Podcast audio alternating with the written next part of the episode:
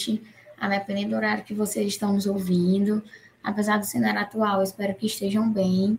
Eu sou a Milena, sou uma das integrantes do projeto Arte Insurgentes, estudo psicologia na UFC e hoje, pensando nos movimentos e mobilizações de resistência que acontecem e estão acontecendo no Estado, no nosso quinto episódio teremos convidados que estão envolvidos nessas lutas, principalmente nas que buscam potencializar as vivências da juventude negra periférica do nosso território, em especial no Grande Bom Jardim.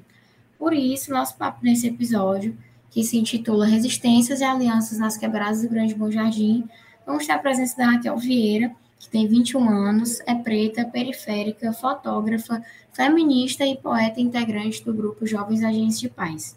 Também vamos contar com a participação do Joaquim Araújo, que tem 45 anos, é homem cis, negro, licenciado em filosofia, especialista em arte e educação, diretor de teatro, ator e dramaturgo, atua como técnico do Comitê Cearense de Prevenção de Homicídios na adolescência, para trazer um pouco para a gente as articulações experiências vivenciadas é, pelo comitê e também na marcha da periferia.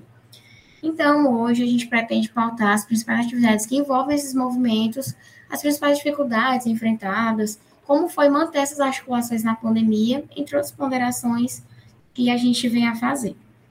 E antes da Raquel e do Joaquim iniciarem suas falas, eu gostaria de pontuar que o Lapsus e o Vieses estabelecem relações nessas organizações há um tempo, por meio de outros projetos, como o Retratos da Juventude e o História Desmedidas, e atualmente com o Arte Insurgentes, que estamos participando da Semana do Cada Vida Importa pelo Fórum de Escolas do Grande Bom Jardim. Já falamos mais em episódios anteriores. Então, bora lá começar nosso papo. É, Joaquim, queria pedir para que você se apresentasse e depois partilhasse com a gente um pouco da tua trajetória individual, até com pouco com o Comitê Cearense de Prevenção de Homicídios na Adolescência. Boa noite para o povo da noite, bom dia para o povo do dia, boa tarde para o povo da tarde. Queria saudar os mais velhos, meus ancestrais, antes da gente começar a nossa fala, pedir ajuda a todos os guias que nos ilumine e nos guie nesse momento que é de luta e resistência. Sou Joaquim Araújo, sou um homem preto, do cabelo crespo, é, eu me encontro, sou pai de dois filhotes, dois cachorros, é, Carlota e Francesco. É, sou militante desde os meus, desde que eu me entendo por gente. Eu acho que é, a minha família era ligada às SEBs, né, as comunidades eclesiais de base. Então, desde que eu me entendo de gente, eu nasço nesse movimento, né? movimento da Igreja Católica na década final da década de 70, início da década de 80, que pendurou aí até a década de 90, e sempre envolvido muito com arte, né, principalmente a arte popular e o teatro, né, que aí veio perpassar toda a minha caminhada de movimento, cruzando um pouco sobre movimentos, movimento negro, movimento estudantil, movimento dos direitos humanos e que nos leva a construir um, um, um movimento que foi partiu do desejo da sociedade civil, é, do poder legislativo e do Unicef, que foi a constituição de um comitê de prevenção e combate ao homicídio na adolescência. E que desde 2019 o comitê passou a mudou de nome, né, que foi para é, Comitê de Prevenção e Combate à Violência, entendendo-se que há várias violências aí que precisam ser discutidas, pesquisadas, elaboradas, recomendações para essa ação. Então, é mais ou menos isso a minha trajetória de vida, né, hoje ligado ao, ao comitê e que tem um nome que a gente, desde o início, traz, que é Cada Vida Importa, é, para tirar justamente aquela justificativa de que bandido bom é bandido morto, né? Todas as vidas importam. Então, a partir desse princípio, é, surge o objetivo, a argumentação para a existência desse comitê.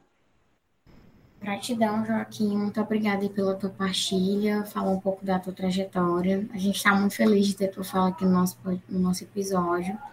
E agora eu gostaria que a Raquel se apresentasse também. A Raquel maravilhosa, que eu tive a oportunidade de conhecer antes, né?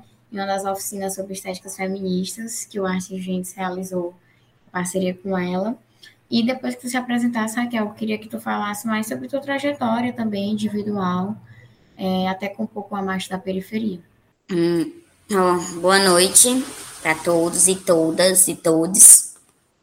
Meu nome é Raquel Vieira, fotógrafa, militante feminista e, e preta periférica e bota aí mais coisa na frente.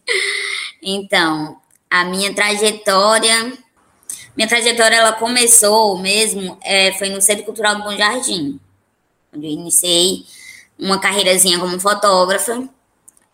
E aí de lá foi só sucesso, que aí eu passei para os Jovens Agentes de Paz, o JAP. Comecei a fazer militância, comecei a militar por aí, a lutar pelos meus direitos e os direitos da, das, dos, das, dos corpos periféricos.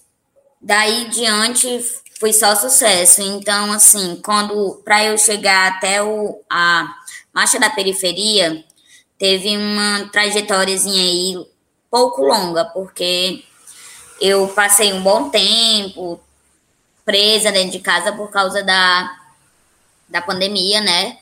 E aí, mesmo assim, a gente estava ali, lutando pelos direitos, assim, pela internet mesmo, militando por ali mesmo, dentro de casa, mas estava militando. Então, quando eu consegui chegar à Marcha da Periferia, foi esse ano, já no meio dele, assim, começo de agosto. E aí eu fui, me, achei, me acheguei mais, fui chegando mais e mais e mais, e fui começando a gostar do, do, do conceito da marcha da periferia, e foi só, foi só assim que eu me identifiquei. E aí, pronto, hoje em dia eu tô na marcha da periferia, tô fazendo parte da comissão, e vem mais por aí, né, na frente. Valeu, Raquel. Muito gratificante também ter tua participação no nosso podcast. Tenho certeza que ela será inspiração aí a quem a gente conseguir alcançar. E agora que a gente conheceu mais sobre vocês, sobre as alianças que perpassaram e perpassam suas vivências, a gente gostaria de saber mais sobre o Comitê Cearense de Prevenção de Homicídios na Adolescência sobre a marcha da periferia dentro do território do Grande Bom Jardim. Como essas, como essas articulações são realizadas no território, os impactos que vocês percebem, é, as principais dificuldades e o que mais vocês sentirem que deve pontuar. A gente pode começar contigo, Joaquim, já que a Raquel encerrou a pouca fala dela, mas fique à vontade para dar continuidade como vocês quiserem. O, o comitê ele nasce é, em 2015, né? E justamente como eu falei, né, uma parte das organizações sociais, da Assembleia Legislativa e, e do Unicef tinha esse desejo de discutir é, políticas afirmativas é, baseadas em dados, né? Então nós somos um comitê que elaboramos dados, pesquisa e também recomendações para as políticas públicas voltadas principalmente para as juventudes é, e para os corpos é, e corpas interioranas e periféricas, né? E uma das coisas que a gente, nesse mesmo período, nesse mesmo ano, né, surge também é, o Fórum de, é, das Escolas Estaduais do Grande Bom Jardim, né? na escola Osiris Ponte, uma escola do Canidezinho, uma jovem de 15 anos foi assassinada nas proximidades, nas, quase na esquina da escola. E aquilo choca.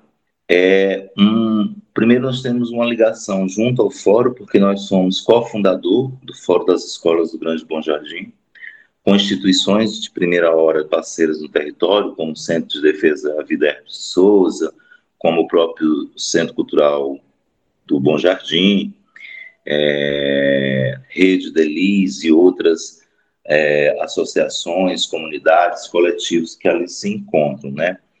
Promovendo um processo de discussão sobre essas vozes que na periferia são silenciadas ou invisibilizadas né, que não, não dá, não tem chance de falar. Então, todo o material do comitê, para além de um material estatístico, ele traz trajetórias de vidas de juventudes é, periféricas contando essa trajetória que, em uma parcela dela, vai ser muito triste quando há a própria morte, é, execução, esse é, de jovens do territórios, né? Meninos e meninas. Então, o, o papel do comitê junto ao território é nesse processo de mobilização e de produção de dados e de incidência política, né, que vem é, garantir, e muitas vezes quando a gente vai falar de incidência política, não significa resolução imediata, porque não somos poder executivo, né? Nós estamos dentro de um campo legislativo, que é diferente. Então, a, a luta para que essa incidência política, que é uma, uma, uma vertente do comitê, né, de tanto do, junto ao governo municipal quanto aos governos municipais, né, porque aí a gente também interioriza esses dados, né, a gente busca esses dados de cidades é, que o índice de violência tem aumentado. E uma das últimas pesquisas que a gente trouxe foi justamente a pesquisa sobre o feminicídio na adolescência, né, de meninas que são assassinadas, que traz, atravessa outras discussões, que inclusive é sobre as meninas trans, né, que o Estado acaba não computando como é, feminicídio, né, o, o, assassinato de meninas, de mulheres, né, por uma questão de gênero que tem que ser, tem que haver uma apropriação não só da comunidade de um modo geral, da sociedade, mas também dos órgãos reguladores desses processos para garantir o gênero dessas meninas que são essas corpos que são violentadas, assassinadas a dia. Então, criar um espaço de discussão, criar um processo de argumentação. É o que o comitê se propõe em relação a isso e da incidência política junto aos órgãos municipais, estaduais e na própria é, Assembleia Legislativa, garantindo a leis que possam discutir e abrir janelas para essa discussão. Uma delas é a lei de prevenção e combate a homicídios na adolescência, que é e que tem que faz uma referência à chacina que houve no Curió e, e a partir daí é, vem a semana Cada Vida Importa. E aí nessa discussão da semana Cada Vida Importa a gente chama a sociedade, as organizações para estar tá discutindo isso de forma mais centrada agora no mês de novembro, é, na segunda semana, né, que é no dia 12, quando ocorre a chacina no Curió, especificamente essa data que faz essa referência, mas também discutindo essas corpas, esses corpos que ainda se mantêm vivos na resistência de juventude, em que inclusive vem desobrigar a responsabilidade que essa juventude é uma juventude que não cria, que não é, que, é, que tem escolha para isso. Entendemos que sem política pública não há escolha. A juventude não tem escolha se não tem políticas públicas. E para isso a gente precisa ter educação de qualidade, espaço de qualidade, é, cultura, esporte, lazer e oportunidades de trabalho e engajamento da sociedade. Então, o comitê tem essas, esses pilares referenciais no que se refere a um processo de transformação da sociedade e de análise da sociedade. É, a gente tem um índice que aumenta é, de 2019 para cá de quase mais de 200% de, de meninos assassinados. Isso quer nos dizer alguma coisa. E isso é preciso saber, a sociedade precisa saber, porque cada vida importa. Então, a vida dessas meninas que foram tiradas, que foram é, ceifadas tão cedo, né, sem a oportunidade, não é uma responsabilidade dela a vida dela ser tirada. A gente encontra isso num, mundo em que o patriarcalismo, em que a culpa acaba sendo da mulher ou da vítima, né, e que não é vista como vítima, né, porque tinha uma suposta trajetória de vida narrada, muitas vezes equivocada, na maioria das vezes equivocada, pelos é, meios de comunicação sensacionalista, né, que impera é, aqui no estado do Ceará, que são quase 12 horas de programas, que é voltado para a, enterrar a, a, a juventude preta e periférica como se fosse criminosa dos seus atos. Então, o comitê traz isso. Gratidão, Joaquim.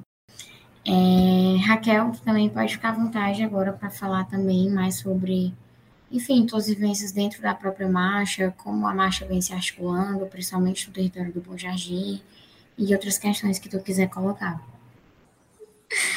Joaquim já tomou minha frente, mas vamos lá, né? Tipo, é, assim, a gente, a galera da marcha, a gente se reúne, sabe? Que a galera da marcha aqui, daqui do Bom Jardim, se reúne para quê? Justamente é para isso que o Joaquim citou. Porque, assim, a, a galera da periferia, ela precisa ter mais visibilidade, visibilidade, visibilidade. Então, é, tipo assim, é a galera daqui, mano, é uma galera que não tem, não, não tem como é que se pode dizer, uma chance lá fora. É, tem muita galera lá fora que não quer dar chance para a galera da periferia. A gente é visto como vagabundo. Vários amigos meus já foram vistos como vagabundos. E a, a, a galera que mora por aqui, pela periferia, e a galera também que tem muito artista por aqui, também é muito, muito, sei lá, mano, é como se eles não, não fossem pessoas comuns, como se eles não fossem artistas, como se eles não fossem uma pessoa normal como se eles estivessem ali para roubar em qualquer canto.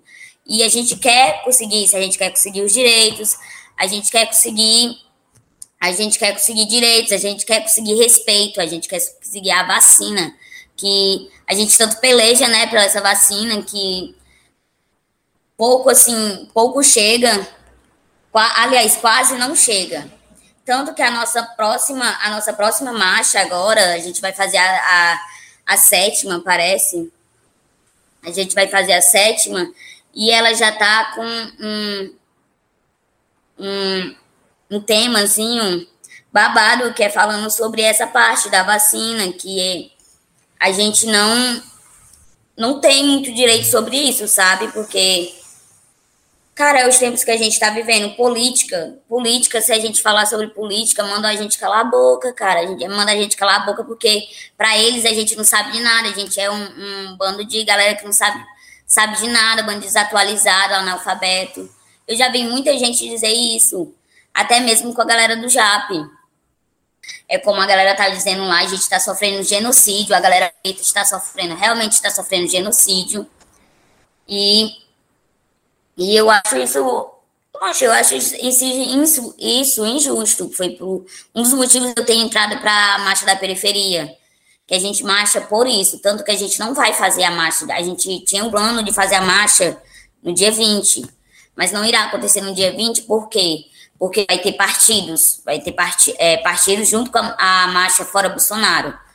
E aí a gente quer, quer pegar a visibilidade para a gente, para que o nosso grito aquele grito que a gente dá pedindo, é, pedindo justiça, pedindo, é, pedindo que dê nossos direitos, nosso respeito e, e, e tudo e tudo que a gente merece e, e, e, é nosso direito, a gente tem que gritar, né? Tipo, tô até um pouco nervosa.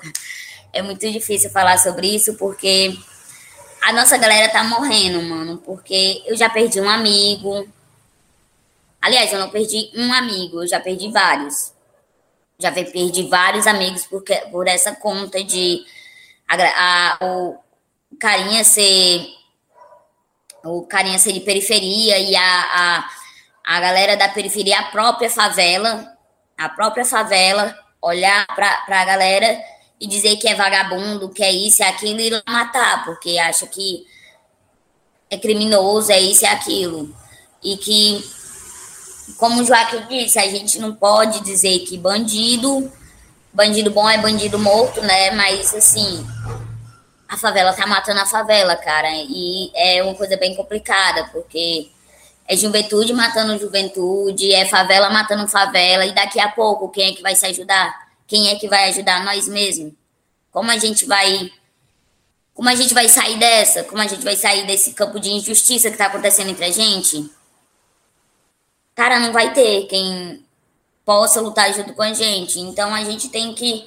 A gente luta por isso mesmo, sabe? Para lutar pelas nossas vidas e para continuar tendo, é, sendo resistência nesse nesse, nesse, nesse, nesse campo de, de preconceito, né? Preconceito e racismo que a gente vive, tanto dentro da favela quanto fora. E eu, nesses dias, eu tava numa das reuniões e eu, caramba, eu fiquei muito, eu fiquei muito chocada, porque uma das mães é, fez um cartaz e ela botou, eu vou transformar o meu luto em luta. E eu achei isso muito lindo, sabe? Porque, assim, não é só a juventude, não é só a juventude negra, periférica e pobre que sofre com isso tudo, também são as mães, porque até as mães estão na marcha da periferia porque perderam seus filhos para isso tudo, sabe? Para essa criminalidade, para essas injustiças, para essa chacina que está acontecendo com a juventude, sabe? E eu acho, assim, que a minha vivência na, na na marcha da periferia tá me ensinando muita coisa, tá me ensinando muitos valores, tá me ensinando tá me ensinando várias coisas, cara, porque assim, eu tô começando a dar valor a a tudo que eu já vivi. Eu tô começando a dar mais valor ainda à minha cor. Eu tô começando a dar mais valor ainda a quem eu sou. E é, a gente também a gente também estava trabalhando essa parte da, da, da, dos protestos. Que assim, eu não sei se vocês, é, não sei se vocês já viram, mas tem uma, ocupa, uma ocupação, eu acho que é ocupação lá no, no centro, que eles fizeram uma senzala lá. Não sei se ninguém já viu. Mas, porém, a gente quer fazer, a galera tá planejando uma, essa, no dia a gente fazer um tipo de protesto lá com alguns tambores, né? Fazer os batuques lá, que também vai ser muito bom. E é uma galera massa, sabe? Que, que ajuda um aos outros, fala sobre as, que, a, as questões que estão acontecendo nos seus bairros. A gente chama os outros coletivos para participar também, porque tem coletivo que quer chegar lá e tacar sua voz e dizer assim: olha, a gente está aqui para lutar por tal direito tem, teve uma menina num dia desse que ela tava querendo botar. É, a gente, ela tava querendo botar num cartaz para a gente lutar pelo direito dos índios, mas tinha aquele porém, a gente não pode falar pelos, pelos índios, eles têm que ir e dizer, olha, a gente quer isso assim, assim, porque eles sabem, eu sei que eles sabem, eles sabem que se eles quiserem chegar nesse movimento, eles podem falar. E, assim, é, é incrível, a marcha da periferia é incrível. Então, terminando aqui essa fala.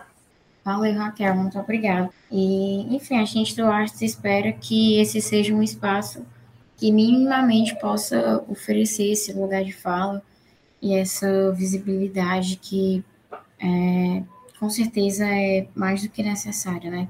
Que tu apontou tão bem na tua fala. É, valeu mesmo. Bom, gente, e agora um tema que a gente sempre vem pautando nos nossos episódios é a questão da pandemia. Segundo dados que estão sendo divulgados pela Secretaria da Saúde do Estado do Ceará, acredito que hoje a gente esteja com cerca de 40% da população vacinada. Que população é essa também, né, do Estado? É, mas, enfim, a pandemia realmente deu uma mudada nas nossas dinâmicas de atuação e nas nossas rotinas, o que implicou no aumento de determinados cuidados, né? Principalmente é, para quem não pôde dar uma pausa nas realizações de suas atividades.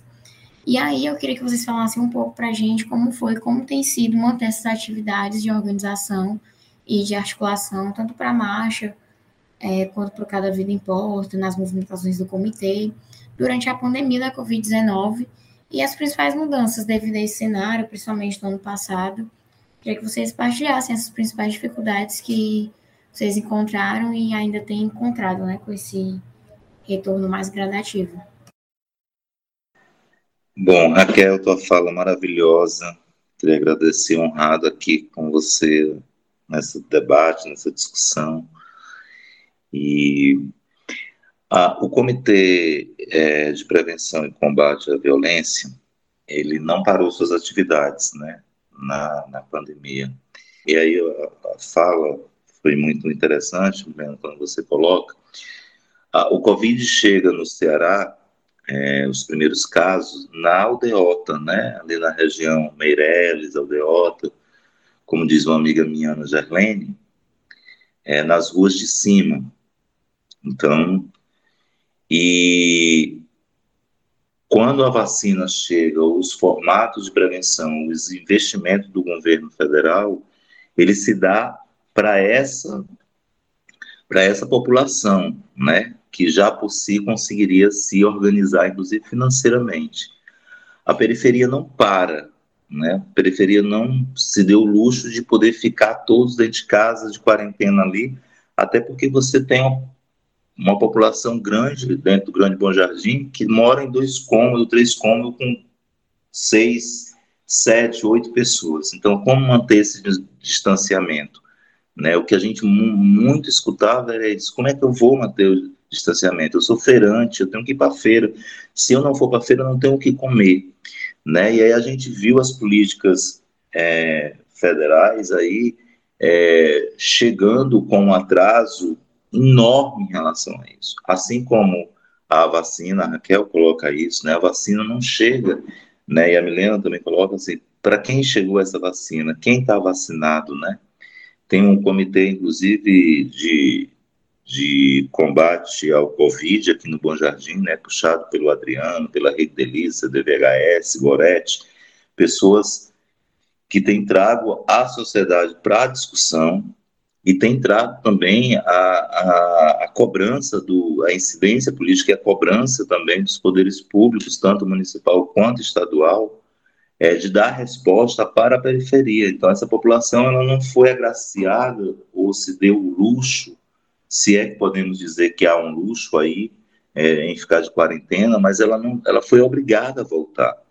Ela, ela foi obrigada, aliás, ela não conseguiu nem parar para isso. Então, parte da população não conseguiu. Nós falávamos em lavar as mãos toda a vida que fosse, é, tocasse alguém, usar sabão, isso, aquilo. Nós temos casa na, na, no, no, Bom Jardim, no Grande Bom Jardim, cerca de quase 30% da população que não tem água encanada. Então, como é que a pessoa vai lavar as mãos toda a vida que pegassem alguma coisa, né? Ou, ou conversasse com alguém. E mesmo assim, com a ilusão, né, que foi pregado de que estávamos em, é, em quarentena, né? A periferia, ela, teve quarentena de fome, de miséria. A, a periferia, se você pegar o mapa da, de saúde da Secretaria de Saúde do Estado, do município, você vai ver que a, as endemias que ocorrem é, aqui em Fortaleza e no estado do Ceará, elas estão na periferia. Então, para além da é, pandemia do Covid, as outras doenças, as outras endemias não, não pararam. Como não parou os homicídios?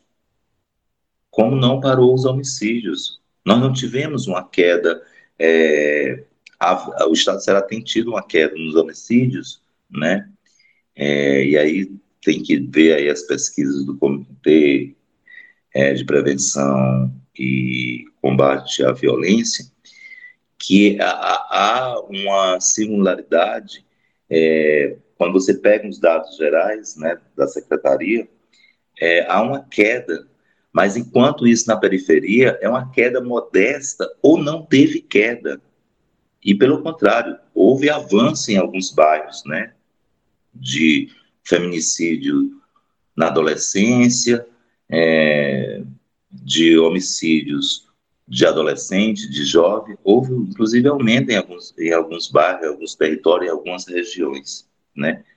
É, então, é, o comitê ele, ele, não para com isso. Então, o que, o que a gente poderia fazer, né? Primeiro, tentar acessar, inclusive aqueles que conseguiram na periferia parar, outras violências, né?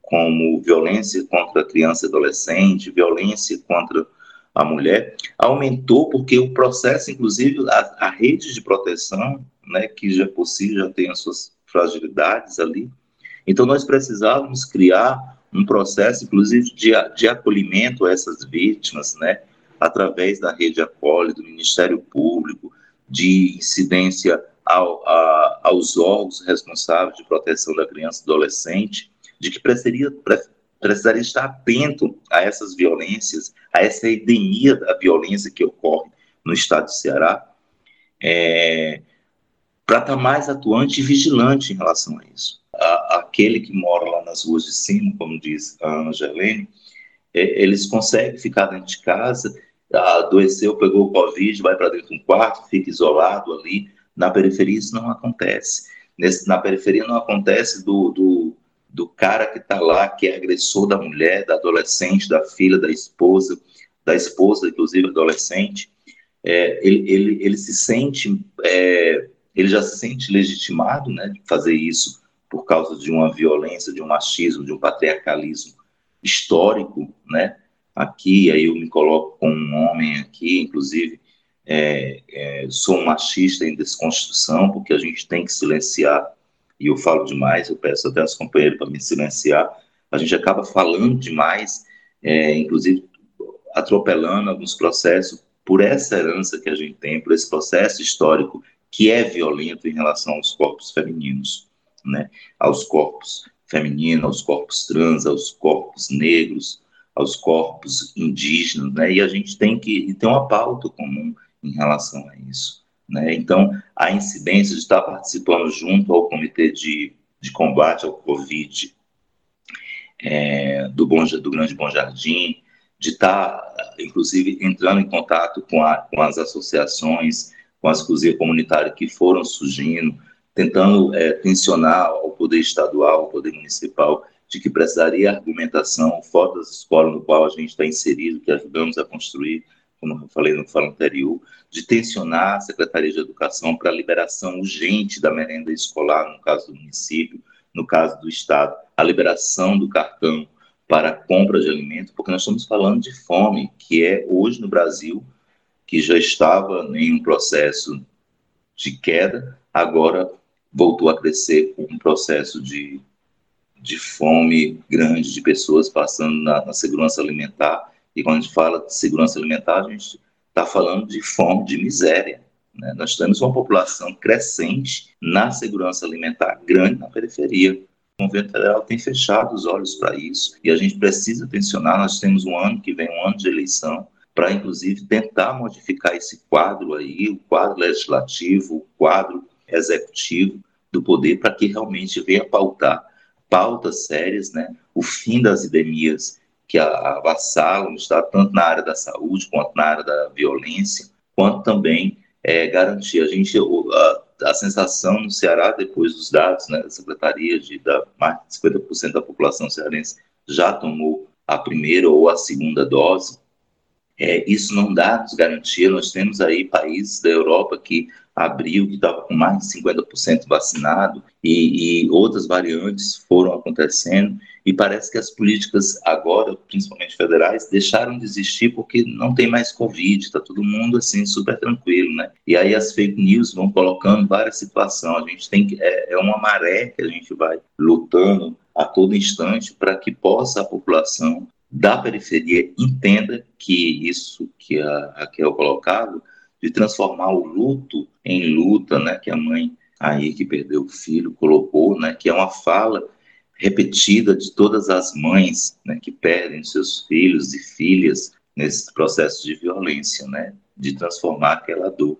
Isso, e a gente precisa nos organizar, tantas, todos os considerados minoritariamente, historicamente menor, grupos menores, né, e tudo mais, que são os negros, os indígenas, LGBTQI+, a gente precisa pautar uma política nacional de enfrentamento a isso e de garantias de direito, principalmente de garantias de direito em várias áreas. Nós tivemos em três anos, aí quase três anos, um retrocesso político social muito grande e que vamos levar, assim, pelo entendimento, pelo estudo que eu faço, nós vamos levar mais de 15 anos para recuperar todos esses processos que foram é, surrupiados, foi roubado, nos tiraram é, o pouco que se tinha de garantia em relação a isso. Gratidão, Joaquim. Muito obrigada por tua fala. É, Raquel, aproveitando nessa questão que o Joaquim trouxe de que realmente o acesso à internet ele ainda não é nada democrático na nossa cidade, nosso estado, nosso país, enfim. E realmente a galera da periferia não tem o acesso como, é, enfim, como em outros territórios, né? E aí, como tu acha que, enfim, essas as movimentações para mais da periferia se reinventou, as principais dificuldades que vocês tiveram para se mobilizar? Assim, gata, foi tipo assim. É, a gente teve que se reorganizar, né? Porque eu entrei até porque eu entrei há pouco tempo, sabe? Mas quando eu cheguei, já estava todo mundo já organizadozinho, todo mundo de máscara, usando um álcool, afastar distanciamento. E aí teve uma, uma pré-marcha que a gente fez que a gente fez aquela questão do distanciamento, sabe? Distanciamento para manter distância, mas assim, é, pelo que eu saiba, antigamente a galera fazia tudo assim, junto mesmo, ali junto do outro, gritando, falando mesmo o que queria, o que precisava e o que era direito. E era assim, né? E tipo, pra gente, essa questão da, da pandemia agora não é, não é fácil, não é fácil, porque assim, é, as nossas reuniões as nossas reuniões elas não estão acontecendo online, elas estão acontecendo presencial, mas com devido todo tudo bem direitinho, máscara, álcool e tal. Mas assim, tem aquela questão do, do transporte, né? Tipo assim, não é todo mundo que tem dinheiro para pagar um transporte. Mas também não é todo mundo que tem internet, não é todo mundo que tem celular, um celular bom, ou um computador. E é aquela questão assim, a pandemia, a pandemia em si, ela já atrapalhou muita coisa da nossa vida, da, na nossa vida, assim, na vida de todo mundo. Agora imagina a pandemia chegar numa periferia. É como o Joaquim disse, na periferia ninguém para. Eu não parava. No início da pandemia, eu saía para trabalhar no meio de uma ruma de tiroteio, com medo de ficar doente, levar uma bala no meio do peito e não poder mais voltar e falar com a minha mãe, mãe, ainda tô viva. Era essa a questão de medo, né? Hoje em dia já, já dá pra sair assim de boas, com a máscarazinha, um álcool em gel. Mas a, a pandemia, ela, ela atrapalhou muito porque as favelas, elas ficaram mais violentas. Não sei se, assim, a galera que mora na periferia notou, mas elas ficaram. Elas ficaram mais violentas, porque, assim, não tinha gente na, não tinha muita gente na rua. O que a galera do, dos dos morros faziam, da, da, dos altos faziam, eles faziam briga entre territórios. E aproveitavam que não tinha gente no meio da rua. E aí ficava mais difícil para a galera da periferia sair para poder trabalhar, ou sair para fazer seus corres. Para mim foi horrível. Não só questão de trabalho e dos corres e disso e aquilo, mas também na questão é, psicológica, porque teve muita gente, eu conheci muita gente que ficou com depressão, é, quase, quase não sai dessa, né? Dessa coisa horrível que é a depressão, que eu já tive, eu sei como é que é. E realmente ela, é, a, essa pandemia, ela com muita periferia, mas graças a Deus, todo mundo que faz, que faz parte da marcha da periferia, todo mundo fazia parte, conseguiu voltar, são em salvo com vida, e junto com seus coletivos, claro, e a gente. E ainda bem que a, a, galera voltou com mais garra, sabe? Porque, assim, com essa pandemia, com o aumento do preço, com as dificuldades que está sendo estudar, que está sendo trabalhar, que está sendo se alimentar, porque gasolina subiu, porque preço de comida subiu, porque preço do gás subiu. E é uma, uma presidência muito chata essa que a gente está vivendo hoje em dia, né? Que não aquele cara assim, não, mas poderia falar sobre política, mas enfim. É uma questão que a gente tem que debater, né? Porque se a gente não falar sobre tudo isso que aconteceu durante a pandemia e sobre, sobre tudo isso que está acontecendo durante ela, esse final dela, que é as vacinas em atraso, é os, é o, os direitos violados, os preços lá em cima, não tem como. E eles não não estão nem aí pra gente. A galera do governo não tá nem aí pra gente, que é da periferia, pra eles tanto faz como tanto fez. A gente não tem importância de nada, então a, a galera tem que sair, abrir o peito e dizer: oh, eu quero isso porque isso é meu, isso é meu direito. E a pandemia tomou muito isso de mim. É o nosso dever, sabe? Eu sei, não sei como dizer, mas é, a, a marcha da periferia eu sinto assim que ela grita pelos que não gritam. Eu não sei se vocês entenderam, porque tem muita gente que tem, assim, tem muita galera da periferia que, ah, eu não vou porque eu tenho vergonha, ah, eu não vou porque eu não gosto dessas coisas, tipo assim. Mas eu vejo tanta gente, assim, eu vou. A minha mãe, ela mora, assim, numa periferia mesmo, numa favela. E quando eu vou visitar ela, mano, eu vejo, assim, que é uma coisa muito louca, é uma coisa de louco, porque falta saneamento, é perigoso, assim, tem dias que eu não posso nem visitar ela porque ela não pode sair de casa, nem eu posso visitar ela porque tá rolando tiroteio. E é uma coisa chata, é uma coisa muito triste.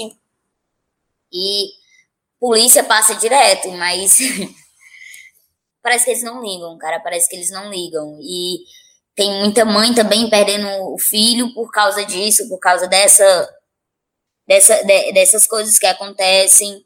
Mãe perdeu o filho na pandemia por causa de depressão, porque não aguentava ficar longe da galera, não aguentava ficar parado.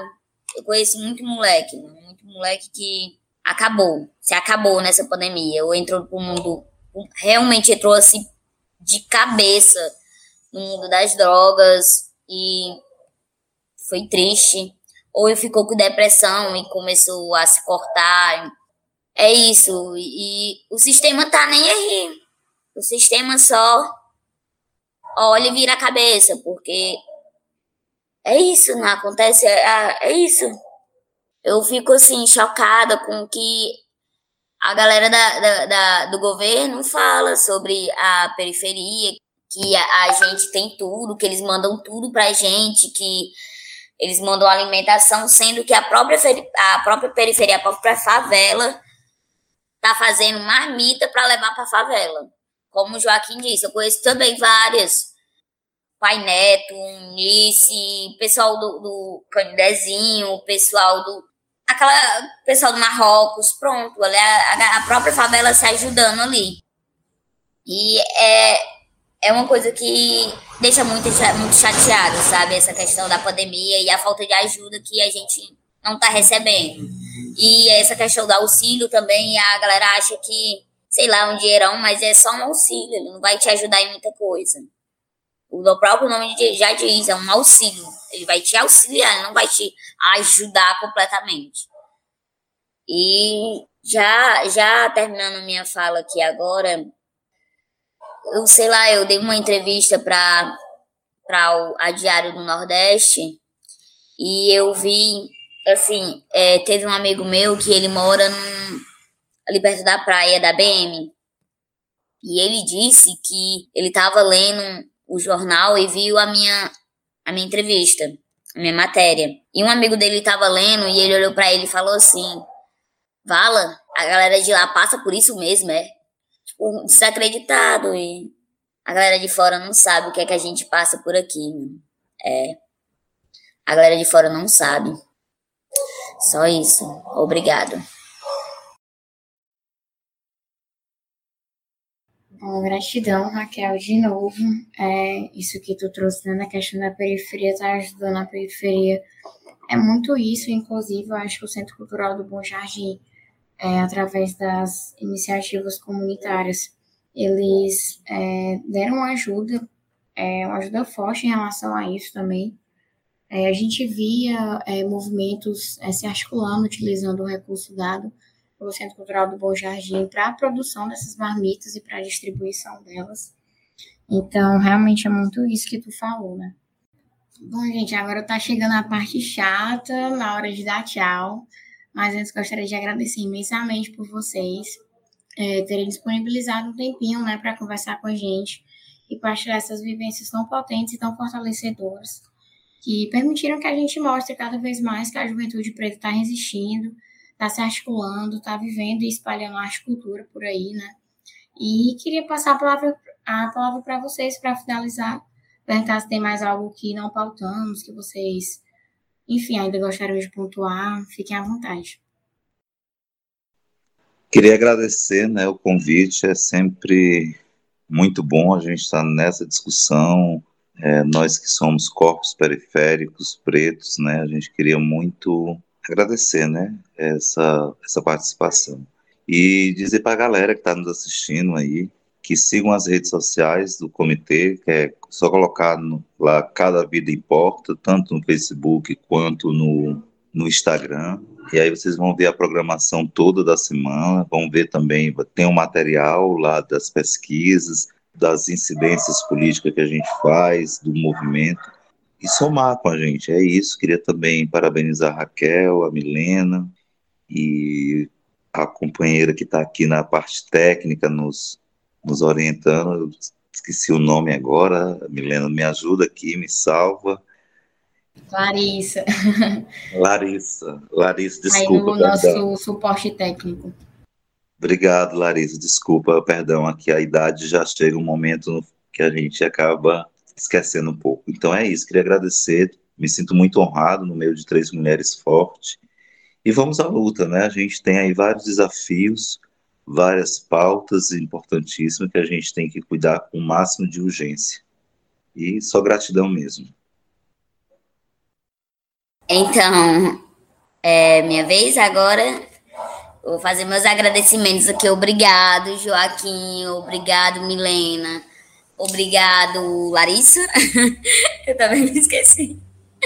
Já, Joaquim. Já que é uma graça. Gente, muito obrigado. Adorei participar. E sim, também é, eu queria muito agradecer ao Joaquim, porque também foi um cara que também fez parte da, da minha trajetória também. Muito obrigado. E obrigado por também, é, Milena, por me dar a fala, né, nesse podcast. E é isso, né, gente? Uma boa noite. Que sejam felizes e que a gente possa continuar lutando e sendo resistência aqui, né?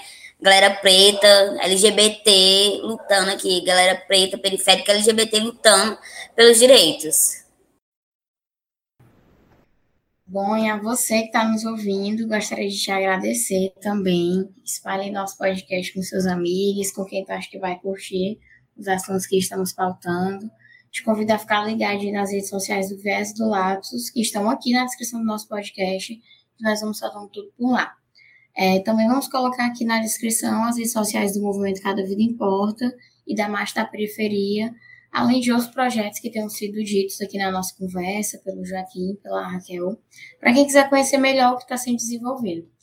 Então é isso. Muito obrigada aos convidados, Raquel, Joaquim, prazerzão. É, valeu, galera. Um abraço grande, cheiro em todos e até o nosso próximo encontro. Valeu!